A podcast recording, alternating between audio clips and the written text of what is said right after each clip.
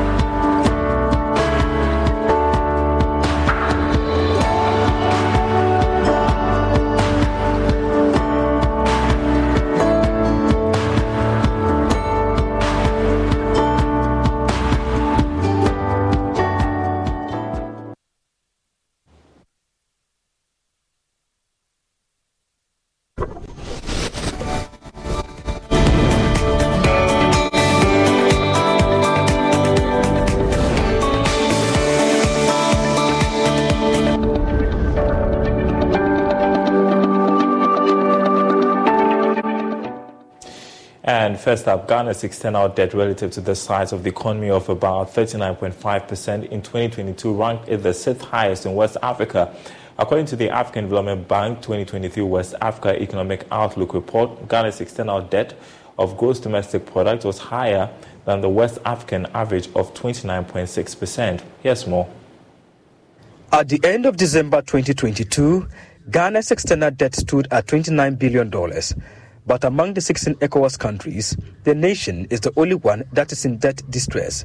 It is therefore surprising because countries such as Cape Verde, Senegal, and Niger, which have high external debt relative to the size of their economies, are not in distress. According to the African Development Bank, external debt accumulation was facilitated by a rise in the issuance of Eurobonds. This suggested that exchange rate depreciation as well as the current normalization of monetary policy across the world, were important risks for these countries.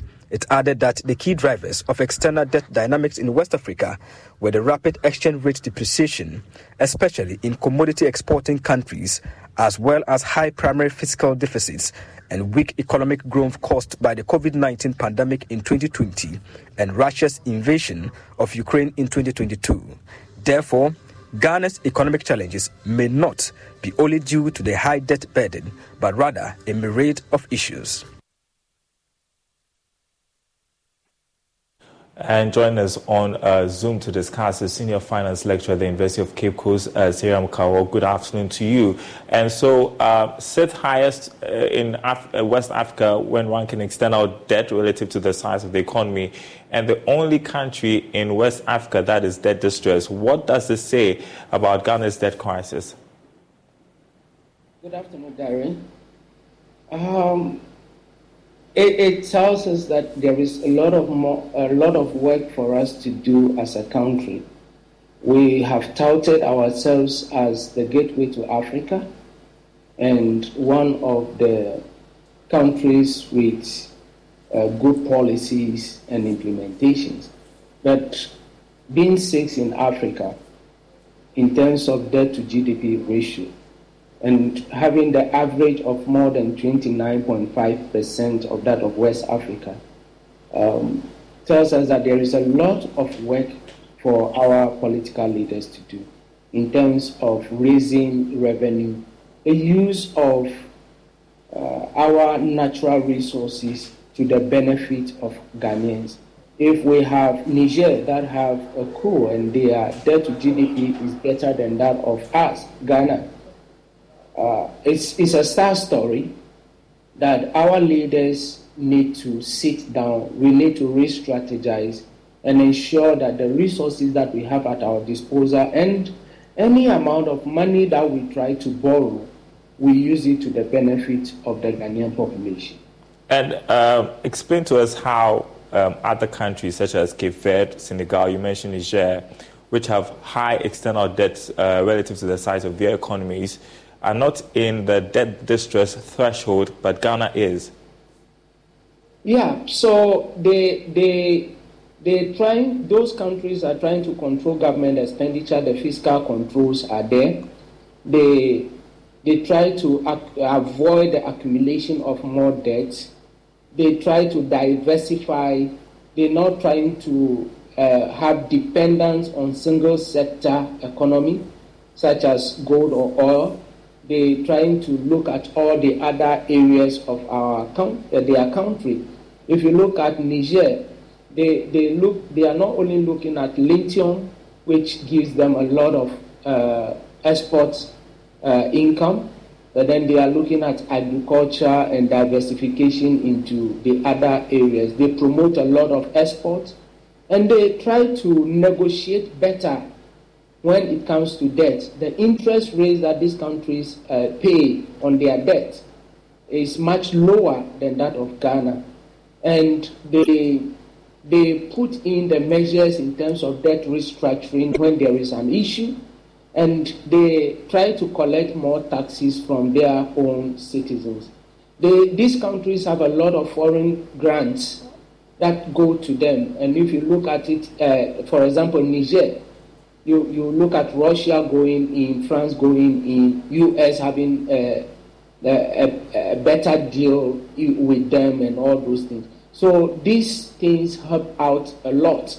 Then they have uh, investment in productive sectors of the economy. The, Niger gives us onions and some other items. And so when they have those crises and the borders have been closed, we have a lot of issues in our country where prices will have to go up. They invest sometimes in infrastructure, though uh, their electricity is not too okay but they invest in infrastructure, and the people see that these investments in infrastructure are also uh, benefiting them. Mm.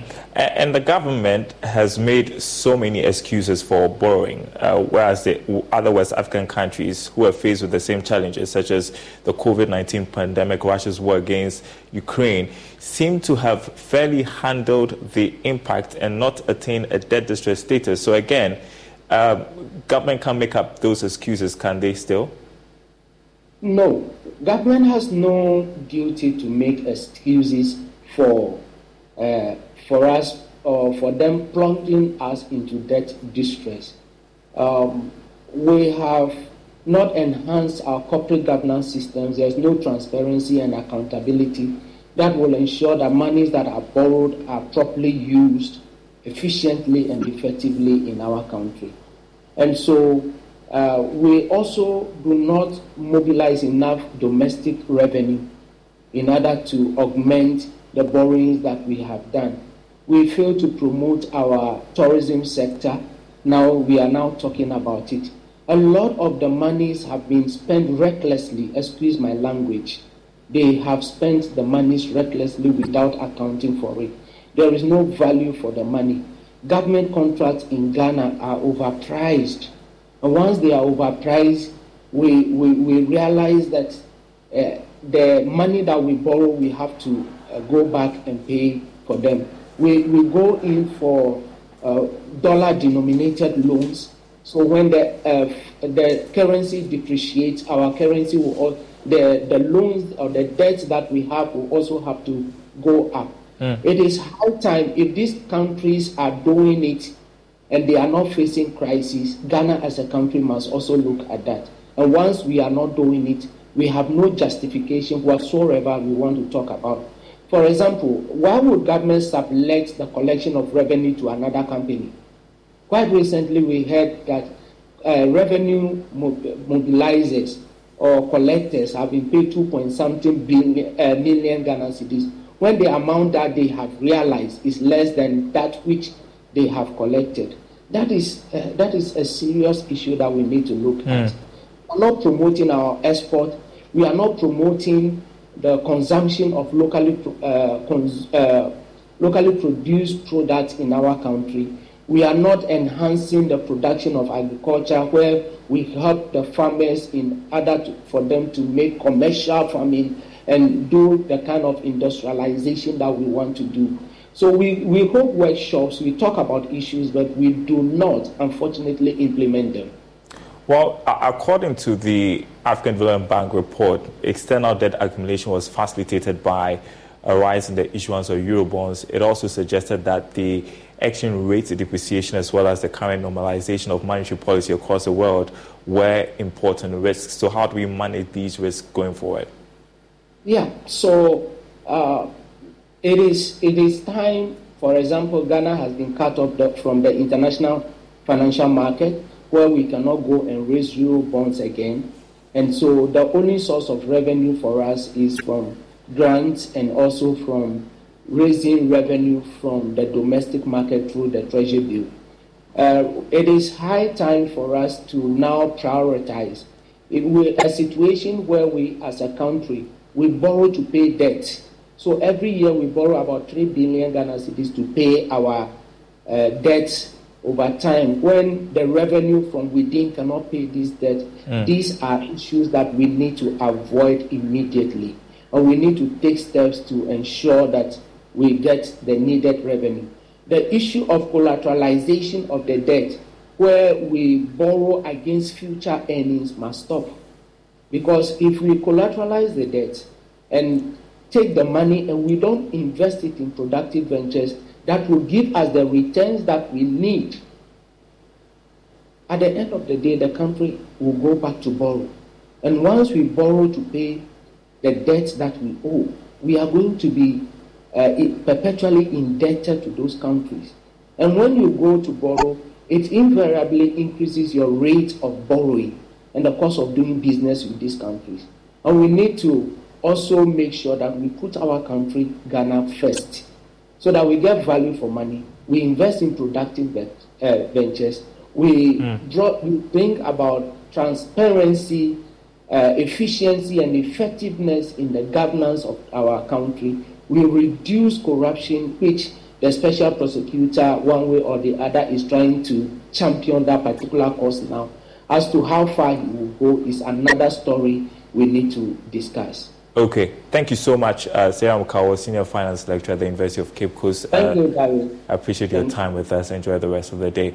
Well, turning to other stories, managers of various companies who were arrested Monday for failing to comply with the country's data protection laws have been granted bail and are expected to report to the Police Criminal Investigation Department today. The enforcement exercise by the Data Protection Commission is to deter other data controllers who are breaching uh, the law. But there could be a way out for data controllers who are yet to be picked up by the Commission. I'm joined by uh, Sylvia Appiah, who is Chief Executive Officer of Information Governance Solutions, also a data protection expert. Good afternoon to you. Uh, before we talk about the way out, tell us how important data protection is for a country like ours. Very good afternoon to listeners and everybody. Uh, data protection has been um, evolving since the, the, after the World War when um, human rights became an issue. So obviously the Human Rights Act was passed and has led to uh, a number of uh, laws and conventions. Data protection, it's a law that is there to protect you and I as a living individual. And therefore, uh, it, is, it cannot be overstressed that our information, I mean, any business or any uh, economy or any country cannot exist without citizens or individuals. And therefore, information about us is important to do business. Every every organization needs information about customers, about clients, members, patients in the hospital. And therefore, the information we give to organization it's paramount. It's central to what we do. So protecting data protection is very important because that is how it can protect the information that the individuals choose to share with us. And so it cannot be uh, less than to say that we must we must protect data protection. Uh, you cannot do business these days across the globe without um, exercising or complying to data protection laws and regulations. Oh, tell us a bit more about how uh, companies uh, benefit from data protection. Okay, I always use the word return on investment in, in ensuring you comply with data protection in any industry uh, um, you operate. I think I've just established how important it is to use uh, people's information. And so for a company, the benefit of that is it instills trust into the customers or your, your clients that you take their information seriously and indeed you value their information. So companies uh, um, have to invest time and, and resources to make sure they comply. Now, these days, you can't even uh, go for a tender or operate globally without complying with re- uh, relevant data protection laws. And so, for, for any organization, regardless of what where you are operating, you cannot operate uh, very soon without uh, compliant data protection. So, it becomes uh, one of the top five risks or, or issues that has to be di- discussed or addressed in any company's uh, operation. So for any organization, you cannot actually operate. Very soon, you cannot operate. Even employees' information comes to uh, um, comes in scope when we are talking about information about individuals. So every every organization needs uh, people's information. Therefore, data protection is core to what you can do. And so we've seen that the Data uh, Protection Commission this week has carried out an enforcement exercise uh, to uh, apprehend uh, data controllers who are breaching the laws. And as we have been reporting today, uh, those, some of those who are arrested have been granted bail. Others are supposed to uh, they are supposed to report to the CID today. but for those who are yet to be yet to be picked up, the non-compliant data controllers, is there a way out for them? do they still have a chance yes. to make it right? Yes, there is a chance. I think the first thing you have to do is to make sure you, you, start the journey. Compliance is a journey, and therefore, data protection compliance is a journey. The first thing you need to do is to register, and this is something Information Governance Solutions we can do. We can help you register for free, and we can hold your hand on the compliance journey. Registering is just the first step of, of telling the Commission, of telling any regulator that you are aware that we have people's information and we are committed to ensuring that the data will be processed securely and in a manner appropriate to what they gave the information uh, to you for. I, I've already said how important it is for us to use people's information. No, no, no business can exist without people's uh, data. And therefore, uh, for controllers, I will urge all of them to contact us or, or, reach out and register with the commission um, and start the journey of compliance.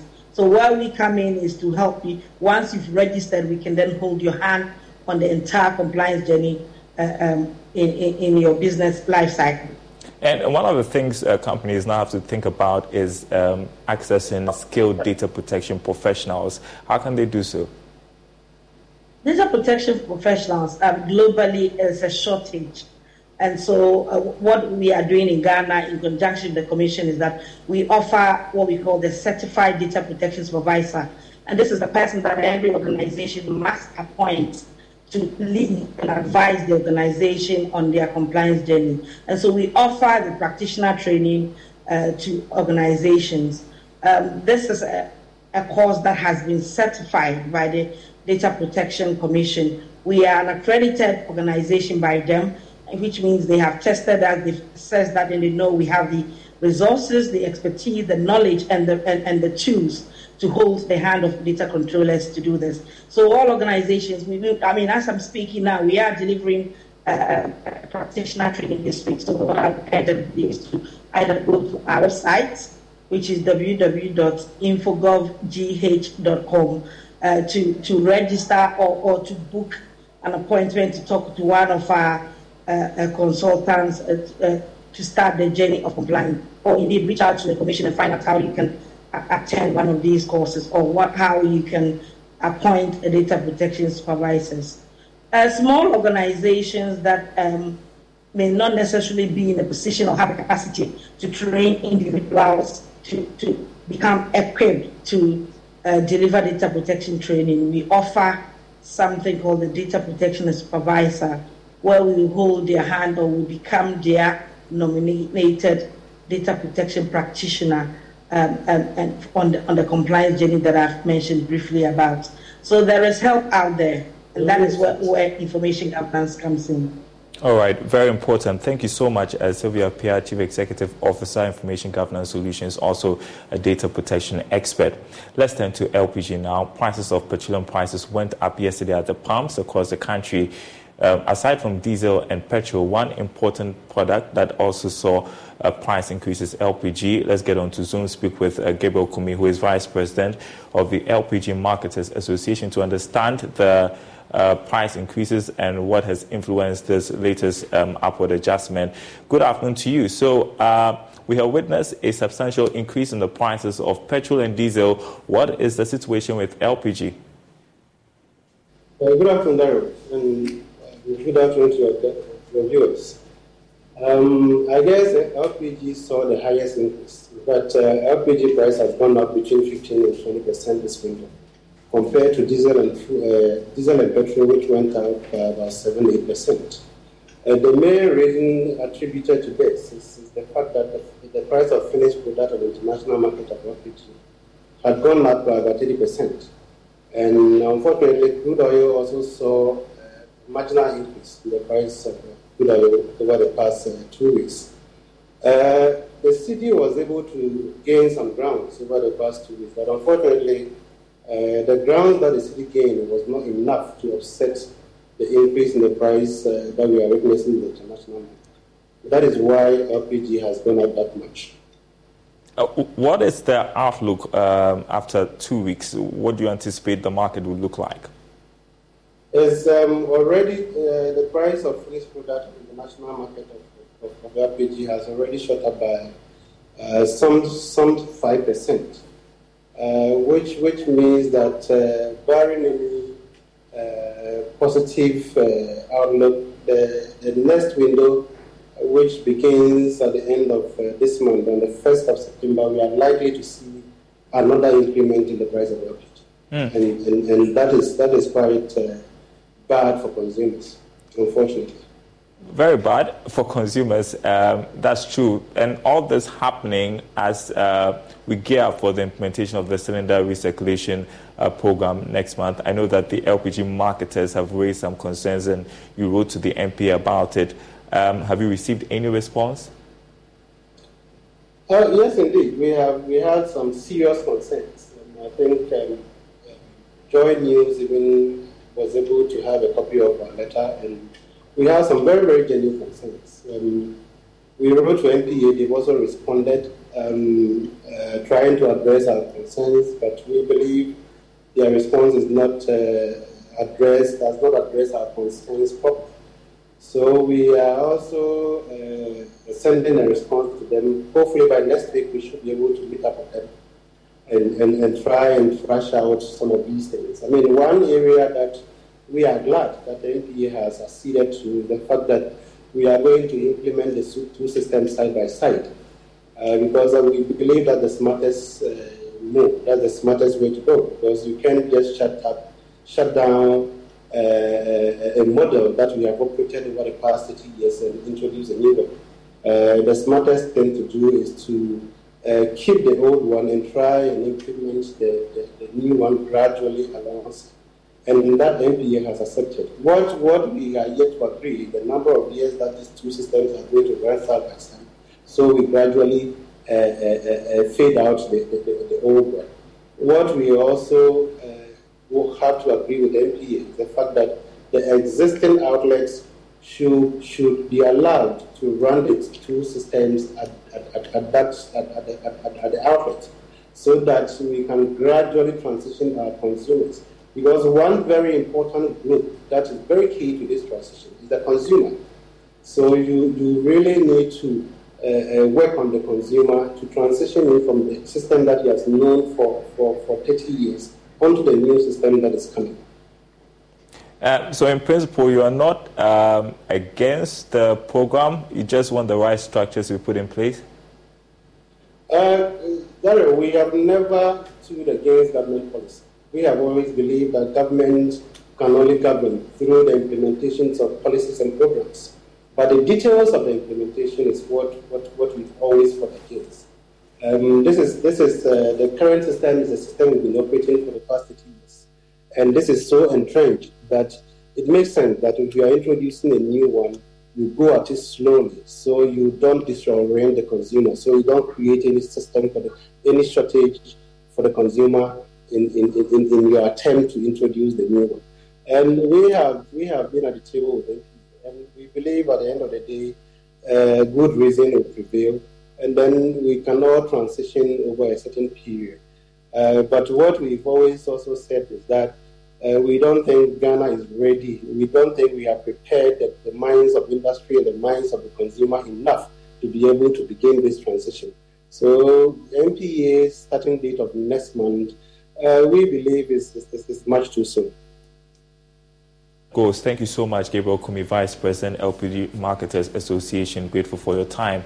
Well, our final story uh, this afternoon commercial banks are making a strong case for the operationalization of the much talked about Financial Stability Fund to sustain the operations. This was captured in the Ghana Association of Banks report on the mid year budget review. Here's more in this report. Ghana Association of Banks believes that the Stability Fund, together with planned recapitalization of banks in the country, will ensure stability as well as strengthen financial intermediation to support the private sector. Government is currently waiting for some financial support from the World Bank and other donors so that the fund can take off in September this year. The Financial Stability Fund, according to government, is expected to support banks and financial institutions in the country that were badly hit by the domestic debt exchange program. The banks are also pushing for shareholder investments now to help restore capital buffers in the long term. On return to profit position by most of the commercial banks for the first half of this year, the Ghana Association of Banks believes that this can be partly linked to introduction of temporary regulatory reliefs by the Bank of Ghana. They also believe that a lot more still needs to be done to help restore public confidence in the banking industry, as well as the broader financial system.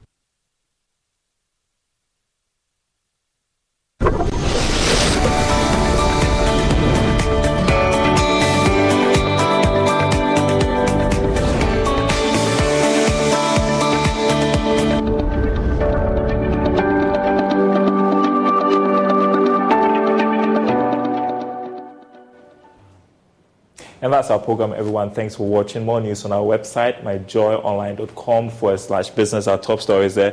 Fuel prices shoot up. Uh, petrol now selling at 13 cedis 50 pesewas. Diesel, 13 cedis 90 pesewas per litre. Also, uh, prices of petrol and diesel to increase averagely by about 5.7% according to COPEC. And we see that happening. Uh, you can read more about that on our website, myjoyonline.com forward slash business. My name is Daryl Kwao. Thanks for watching. We will be back same time tomorrow.